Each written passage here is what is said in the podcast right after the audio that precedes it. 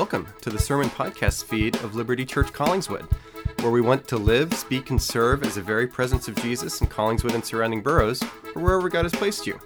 Find us at libertycollingswood.org. Part of our mission is preaching sermons, so here you go.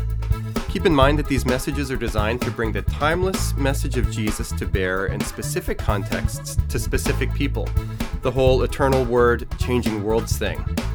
Would you hear good news here? Bon appetit!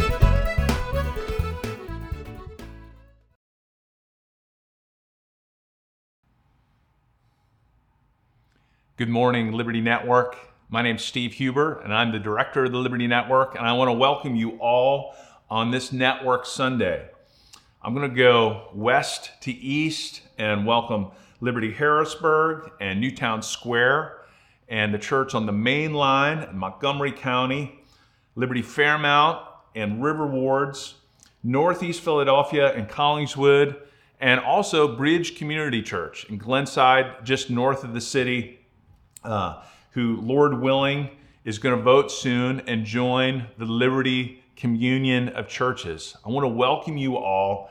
And here we are, 2021 we're going to dive into a psalm that's a prayer for renewal.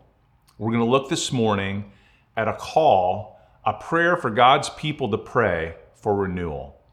And I thought this would be appropriate uh, for a couple different reasons. Look, the Psalms cover all kinds of topics and prayers. If you're exploring Jesus, you need to know this. Sort of everything's covered. We have in these songs, poems, and prayers. And the Psalms are all of those at the same time. It's sort of the iTunes essentials for prayer. The kind of prayers to pray for all different kinds of occasions. And we have prayers of praise, prayers of thanksgiving, prayers of repentance. When it's time, when you know you need to turn to God, when you need to go back to God.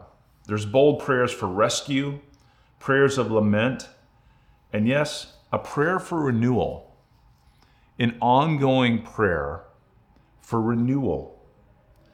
And because of what's going on in the world, and actually where we're at as a network, I thought this would be appropriate. I don't need to tell you there's a lot going on in the world. Uh, politically, it's a super painful time, in a politically explosive time. Uh, the church has divided in America over politics. There's a pull on the left and the right.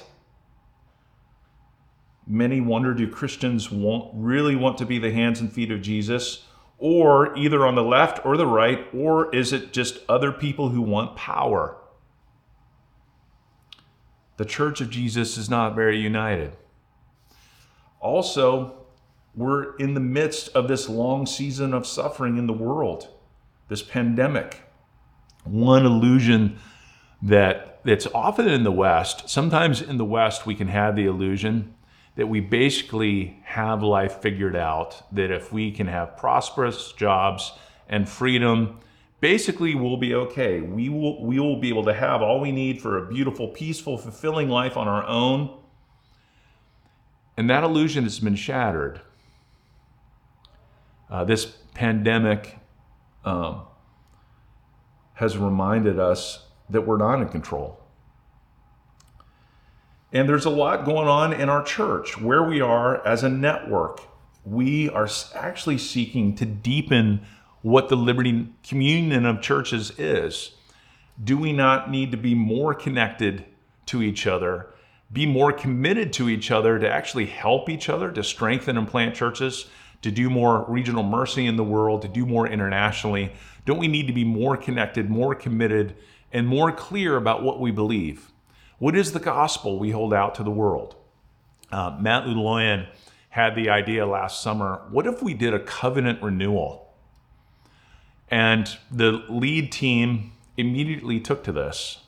Let's, the, the mission isn't changing, but let's remind ourselves and the new generation of leaders that's amongst our churches what we're about, what we're going after together, what's the call of the church, and what we believe as churches.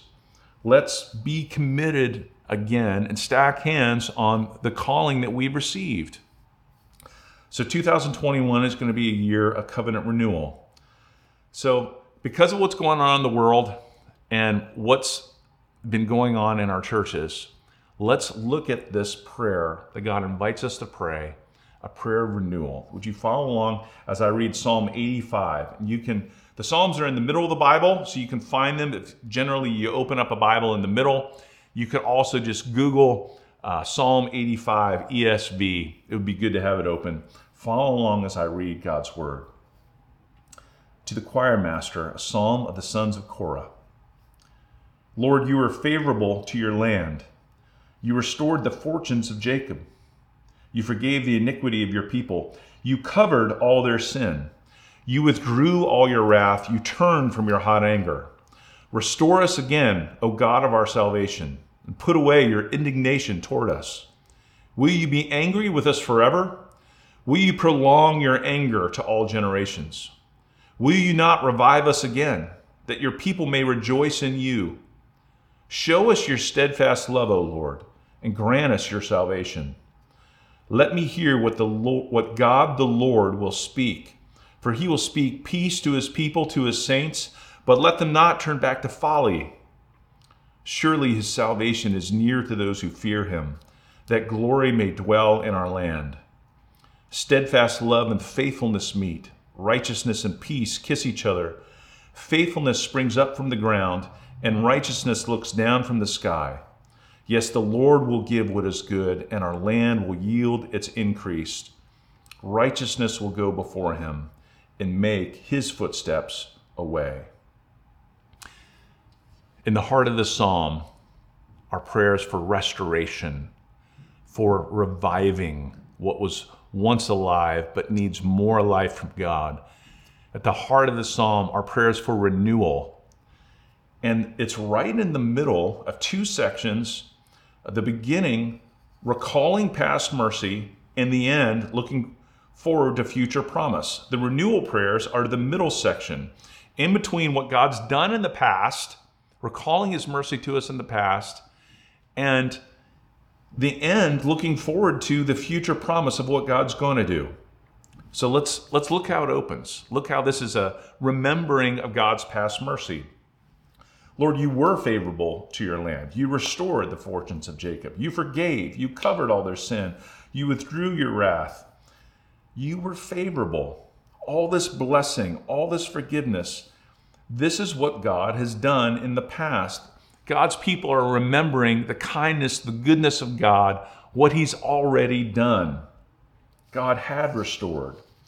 Uh, saying He restored the fortune, fortunes of Jacob. Jacob was a father of their people. It's a way to speak of the people collectively. It's a way to speak of them as an entire community of faith. God was merciful to Jacob.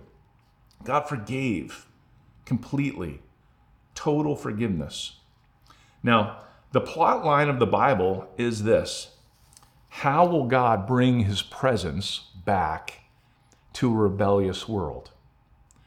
What's lost in the beginning of the Bible when humanity uh, turns from God and rebels against God? What's lost is the presence of God humans have to leave God's presence and no longer live under his blessing. And the plot line of the, the, the Bible, how will God bring the blessing of his presence back to a broken and rebellious world? And God just drops promises on people. In Genesis 12, God calls a guy named Abram, commands him to go to the place that God will show him. You're going to go to this land I will show you, and I will bless you and make you to be a blessing. God brings his presence to Abram and says that through him and through the people that God is going to create, blessing will come to the earth. And there's these huge promises. There's a promise in Isaiah the earth will be filled with the knowledge of the Lord as the waters cover the sea. The world again will experience the presence of God and the blessing of God, even though it's broken and even though people are rebellious. Even though rather than submitting to God, We want to be God's. This is what we need to remember. Prayers for renewal are fueled by remembering God's past mercy and grace. We can say to God, God, look what you did before. Lord, you did this before. You forgave. You turned from your anger. You, you brought your blessing. You restored fortunes. You poured out blessing. Look what you did before. Now, maybe you noticed um, the text says God withdrew wrath. He turned from hot anger. What's that about? Let me ask you this uh, Do you hate what's wrong with the world? Is there injustice that you get fired up about? Do you get rightfully angry when you see injustice, when you see things that aren't fair? God does more. God hates what's wrong with the world more than we do. Uh, imagine a beautiful garden. Imagine a beautiful rose garden. And imagine it being trampled and ruined by, let's say, a high school football team, trampling it, pulling up all the plants, and then littering it with 7 Eleven trash. It would be hard to watch. It would be a bummer. It would be worse if you designed the garden, if you had planted it with your own hands, if you had were part of the creation of the, the garden. I happened to see a YouTube where this uh, beautiful 67 Ford Mustang that had been restored spins out. The guy hits a tree, and it's sort of funny, but mostly sad. And it was sad thinking about think about what it would be like to watch that video if you were the guy who restored the car. You're the hundreds and hundreds of hours restoring that. God is the creator. This is his work, his garden. He's the one who desires to restore and has begun a restoration work. And he's the one who has the right and who gets most angry when people made in his image, who are part of his creation, are defaced and deformed and degraded. God hates sin more than we do. And yet he's moving history his direction. And the direction that God's moving history towards, that's how the psalm ends. The psalm ends after these prayers for renewal, which we're going to look at, a beautiful picture of the future. Look at it again, starting in verse 10. Just all of a sudden, here's this picture of a beautiful, beautiful future. Steadfast love and faithfulness meet. Righteousness and peace kiss each other. Faithfulness springs up from the ground. Righteousness looks down from the sky. Yes, the Lord will give what is good. This is the future renewal that's coming. This is when heaven and earth meet and everything's the way it should be. This is a picture of the world flooded with the presence of God. The Bible explains why we don't experience the presence of God like we're meant to, like we long to. And our imagination is given. This is a picture of the world flooded with presence and blessing. Uh, it's actually a test of how much you know about God, how much you long for His presence, how much you long for His presence. If, if you were having a party and I said, Well, hey, it doesn't matter to me if your friend is there, I don't care if your friend's there, you would say, well, Actually, you don't know my friend. You don't know what they bring. You don't know the, the laughter she has and her warmth and what she's going to bring to this gathering. You don't know what you're missing out on. When we don't long for God's presence, it's because we don't know what we're missing out on. And the beauty and the peace and civility and delight and healed relationships that we long for, uh, all that is from the heart of God, the imagination of God, it's what God's presence brings. Uh, there's a book, and it's actually it's been turned into a course. It's called "The World We All Want," and it's for Christians and also those willing to examine spiritual questions. And for those who are examining spiritual questions, just the simple question What's the world you want? What's your dream world?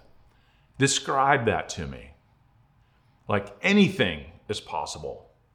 And if we really let ourselves and our hearts and minds and imaginations go there, well, people would get along. Relationships would be healed. There wouldn't be the shadow of sickness and death. There wouldn't be the tears. There wouldn't be injustice but fairness. There wouldn't be poverty but flourishing. There wouldn't be hoarding but sharing. It would be a world of beauty and union, and death wouldn't haunt us. And this is a this is a point of the book. And one level, we all want the same thing. Christians and non-Christians, we all want that world. Do we not? We want the same thing. And it's actually where God has promised to move the world. How? Listen to how history will end in God's hands. Listen to the end of the scriptures. This is in the final book of the Bible describing the future. And listen for uh, listen for the signs of his presence and his blessing. Revelation 21. Behold, the dwelling place of God is now with man. He will dwell with them, and they will be his people, and God himself will be with them as their God. He will wipe away every tear from their eyes, and death shall be no more. Neither shall there be mourning, nor crying, nor pain any more, for the former things have passed away. And he who is seated on the throne said, Behold, I am making all things new. All things new. And God is there. And no more tears, and death shall be no more. No more crying, no more pain. This is the world we all want. Now, how is God doing that? How is God bringing the world to that place? Well, the answer, it's the number one answer of all questions in Sunday school from all time. From, you know, Sunday school teachers, those instructing children tell stories and ask who these stories point to. They ask, how is God doing what he's doing? The answer is Jesus. One of the names for Jesus in the scriptures is Emmanuel, which means God with us, His presence. God, the very presence of the living God with us in this world, in this life, in this reality. Jesus Christ, who is walking, living, breathing renewal. He announces that God's kingdom is present in a new way. God is active in the world in a new way. God's power is breaking into history in a new way. That's what he announced. Hey, the kingdom is here.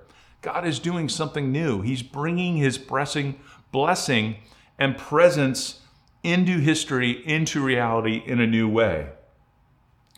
And so we're going to look at these prayers for restoring. We're going to pray these prayers to restore, revive, and renew on this side of the coming of Jesus. Uh, this prayer that we're going to look at was originally prayed in a national crisis where it seemed like God was absent. But we pray this now in light of Jesus. So look again at the heart of the psalm and look at the words, look at the verbs used restore. Verse 4 Restore us again, O God of our salvation. Put away your indignation toward us. What's this word restore about? It's a relationship repaired kind of word. It's a re experiencing of presence to restore something that's lost. What's being lost here is a relationship, and it's a prayer God, may we re experience your presence. Restore us. What sin separates, God and Jesus reconnects a relationship that's ruptured is now restored. And these opening verses speak of complete forgiveness. God's anger, which he rightly feels to renegades, to people who've rebelled against God, not loved God as we should, not loved each other as we should. People like that, like you, like me, need deep and complete forgiveness. Restore us again. Forgive us and the relationship's healed, there's no more anger. There's no more justice on God's end, no more bill to be paid for God's justice. And then there's this word revive us. Lord, revive us. And that just means revive, bring to life again. Bring life again. God is the one who brings life. And listen to the reasoning. Uh, God, you're going to do this, right? Will you not revive us again, that your people may rejoice in you? Verse 6. Verse 7 Show us your steadfast love, O Lord. Grant us your salvation. Will you not? You will do this, won't you? You're going to do this. Listen to the reasoning. Uh, have you ever sent a text or a social media or had a social media post and you mess it up just a little bit and it changes the whole meaning of what what you meant to say? Um, by God's grace, I was able to be part of Liberty Harrisburg when it was first planted and pray with the people who were praying for a church in that area and see Matt and Shay Luloyan move there and plant that church. And I had this uh, one of many visits there to preach there. And on the train home uh, to Philadelphia from Harrisburg, I said, it was a real job to be at Liberty Harrisburg this morning. This morning, it was a real job.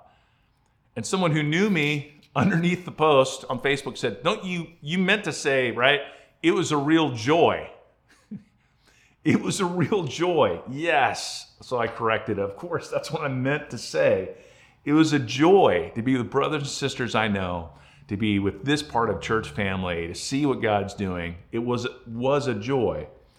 My point bringing that up, sometimes we can act like God's attitude, attitude toward us that it's just a job for him to deal with us. That it's it's actually not in Jesus' heart. Jesus didn't say in John 15, "Hey, I've told you these things so that my joy may be in you." That's what he said. That Jesus as if Jesus wasn't motivated by love and as if Jesus wasn't motivated by joy and an invitation for us to know and share his joy.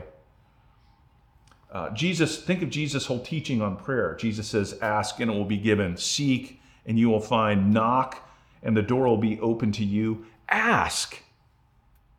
And Jesus says to parents aren't perfect, you know how to give good gifts to your kids. You're not perfect, but you want to give what's good to your kids.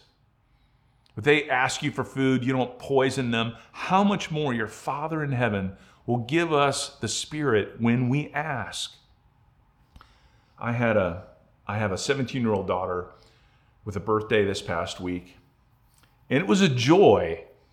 It was a joy to buy something for her that I knew she'd like. Because I love her. And I'm not a perfect dad how much more is in God's heart to bless us when we say to Him, God, will you not revive us again? That your people may rejoice in you? Isn't this what you want us to pray? Don't you want us to act like this? And this kind of reasoning and prayer, it's been, there have been prayers like this through history. There's a, a pastor that in the 20th century had a ministry in the UK named uh, D. Martyn Lloyd-Jones.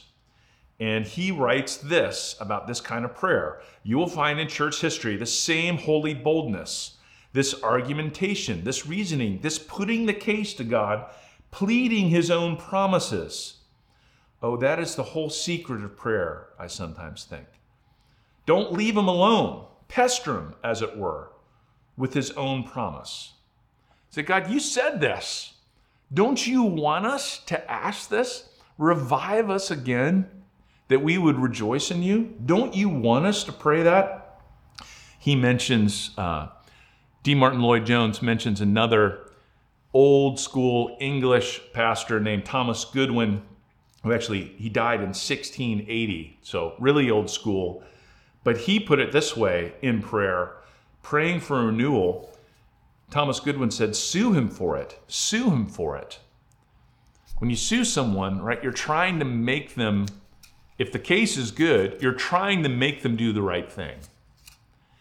And in prayer, we say, God, would you do what you said you're going to do? What you've said is your heart. in light of your past mercy, in light of your great promises, would you do what you've said you want to do? And so we have an invitation to pray God, restore, renew, revive because of the purposes of the living God. Because, look, the work of Jesus has released God's presence in the world. Two things about that.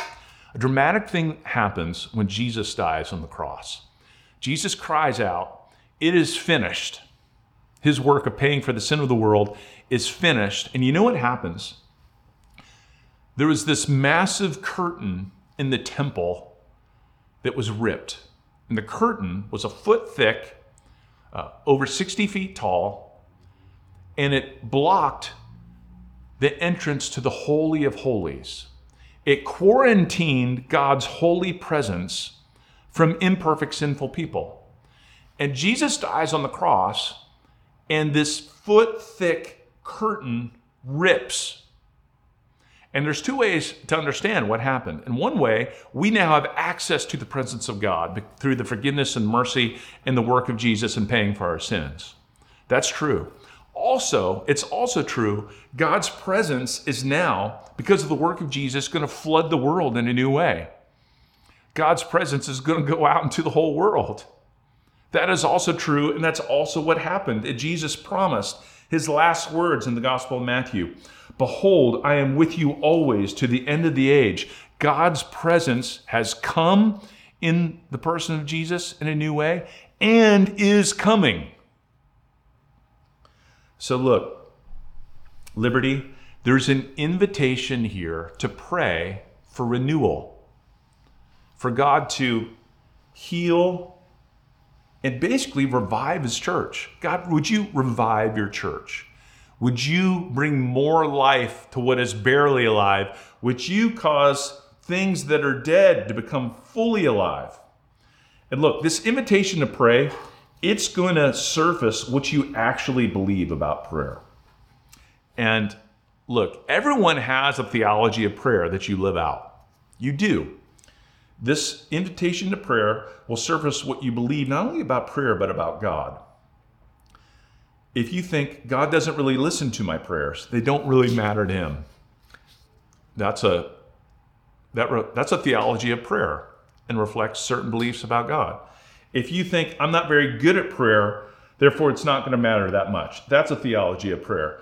If you think God is going to do what he wants to do anyway, that's a theology of prayer. Or how about this? Look at what God has done for us in Christ. Look at the invitation. Jesus says, Ask and you'll receive, knock and the door will be opened. He pleads with us to seek and he invites us. Does God not want us to pray this way? And don't we desperately need to? Jesus is the one who actually said, Whatever you ask in my name, this I will do, that the Father may be glorified in the Son. If you ask me anything in my name, I will do it. He makes really big invitations. Ask me for things in my name, and I will do it. Pray. Does God not want to act? Now, the idea of praying for renewal or ongoing revival can be weird to some people. What does it mean to pray for revival or renewal? It's not like a human gathering. It doesn't mean like a tent campaign, like, hey, let's get a bunch of people outside to hear gospel preaching. That can be um, a way to share the good news of Jesus in some places. The biblical idea of revival is simply this it's been defined by a few different people. Uh, Richard Lovelace, uh, a theologian and pastor named Richard Lovelace, defines it this way it's when the it's asking God to do through his Holy Spirit what he always does, only more so. It's saying we need the work of the Holy Spirit. What God does through his Holy Spirit normally, we're just asking for that more. We're asking for that work more deeply. What is that work? Well, the Holy Spirit enables us to see who we really are. Uh, the Holy Spirit takes off blinders so we experience right conviction of sin. We realize, oh, this is who God wants me to be and calls me to be, and yet this is where I am. We quit comparing ourselves so much to other people, but actually to the real standard, which is God. We get sick of status quo. There's a holy hunger, there's a holy discontent, there's a longing for change, and there's a being sorrowful for sin. It's not because of what it costs us and, oh, this is so hard for me, but because of what it costs God. Because it's before God. The Holy Spirit enables us to see our sin, and the Holy Spirit also enables us to see and experience the love of God, experience the grace of God, experience the mercy of God in Jesus. The Holy Spirit enables us to experience grace. Basically, when we're in times of renewal, uh, the church has a deeper view of our own sin and yet an even deeper view of who Jesus is. Look, you see your sin, you see Jesus, you see both those things, you become a Christian. That's how you become a Christian. And Christians, we need continual sight in this way. Uh, the prayer for sight and spiritual awareness, it's right here in the Psalm, verse 7. Show us your steadfast love, O Lord. Grant us salvation. Show us. God, show me. Show me my sin. Show me Jesus. And in this prayer, there's a readiness to hear from God. This is one of the principles for renewal is that when renewal happens, there will be a willingness to engage new obedience. There will be a willingness to listen to what God says. It's right here in verse 8 Let me hear what the Lord God will speak, for he will speak peace to his people, to his saints, but let them not turn back to folly. Let me hear what the Lord will speak and there's a willingness to do it. Years ago, this is uh, over 16 years ago, when we were shopping for a house, uh, we moved two blocks away at Northern Liberties, and we were looking at houses that were available. And we went and won. We were invited to examine this house, but the realtor was also like, "Yeah, this part is locked off. You can't go in there. It's locked." I don't know what's going on. That's all I've been told it's a picture sometimes what we do to God. Hey, God, we invite you into our life on our terms. We hope, we're hopeful that you get on board our agenda, but we're actually keeping the key to a couple different rooms. And yet, when there's personal renewal, there's a willingness to obey, to obey God and actually listen to what God really wants. In 1904, there was renewal in the church in Wales, and uh, the church was purified, a dramatic new growth, new seriousness about the things of God, and dramatic new service, new blessing to the, uh, their towns, that region, and actually um, people being sent from there to bless the world. And before the renewal started, one of the things people look back to, there's a young man named Evan Roberts, after a worship service, was with a small group of 17 young people. He himself was young. And he felt like God was saying for them, there's an invitation to four things. He said, How about this? What if we agreed together? Would there be any to join me in naming before God unconfessed sin? Like, I'm not just going to live in rebellion in certain areas. I'm not going to have areas of my house locked to you. I'm actually going to let you into my life. And the secret addictions or pride or bitterness, I'm going to let you in to all the areas. So he said, What if, is God not calling us? This is the challenge he gave. Number one, put away any unconfessed sin. Number two, Put away any doubtful habit. Three, obey the Spirit promptly. Like if God wants you to do something, do it right away. And four, be willing to confess Christ publicly. Be willing to publicly say, You're a Christian. You believe in Jesus. You're going to bear that name. And all 17 responded, all 17 young people. God used that as a seed, as a spark. Prayer for renewal leads to willingness for new obedience. And here's the scary thing, right, about praying for renewal. What if God answers? What if God does it? When we pray, God, renew me, restore me, bring life to me, are we willing then to say, God, I will listen to what you say? The lead team in the network, uh, Vito Baldini, Jim Enger, Matt Luloyan, and myself, and the lead pastors of this network, we're putting, we will put together a prayer campaign. Ask us as a communion of churches to pray uh, network wide, the whole network, the whole, all the communion of churches, and Lent long, all during Lent. 17 days from today, Lent starts, February 17th on Ash Wednesday.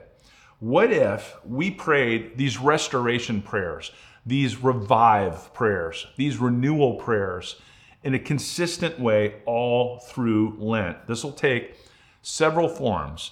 Yesterday, at a retreat, uh, at a Zoom, well, it had to be a Zoom meeting because everything's on Zoom now for elders and deacons and pastors. Look, the first thing, we're asking all the different kinds of prayer meetings, home meeting studies, Bible studies throughout the Liberty Network. Bring these restore and revive prayers into those, those gatherings during Lent. Pray this in your prayer meetings. In your home with your home meeting, pray, God, revive us. Will you not revive us that we would rejoice in you.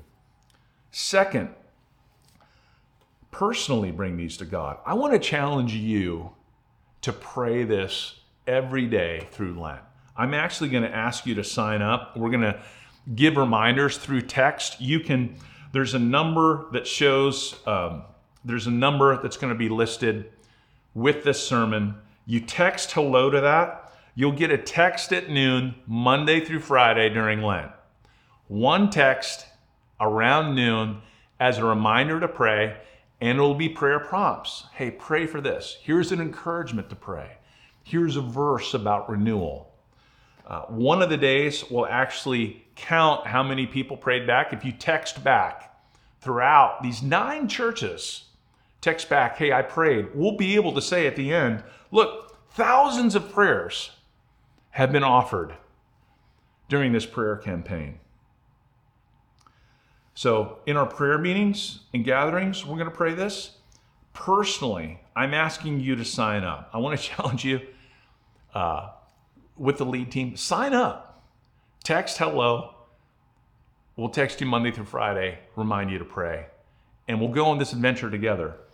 And the third thing at this Wednesdays at noon for 30 minutes, we're going to have a Zoom prayer meeting during Lent throughout all nine churches and we're going to pray for specific churches. We'll have leaders from that church share. We're going to pray for renewal as a network. We're going to pray from God's grace that God, we'd be more clear about what we believe, that as we engage in covenant renewal as a communion of churches, as we say, look, we're in to strengthen and plant churches, serve our region, and be part of what God's doing in the world.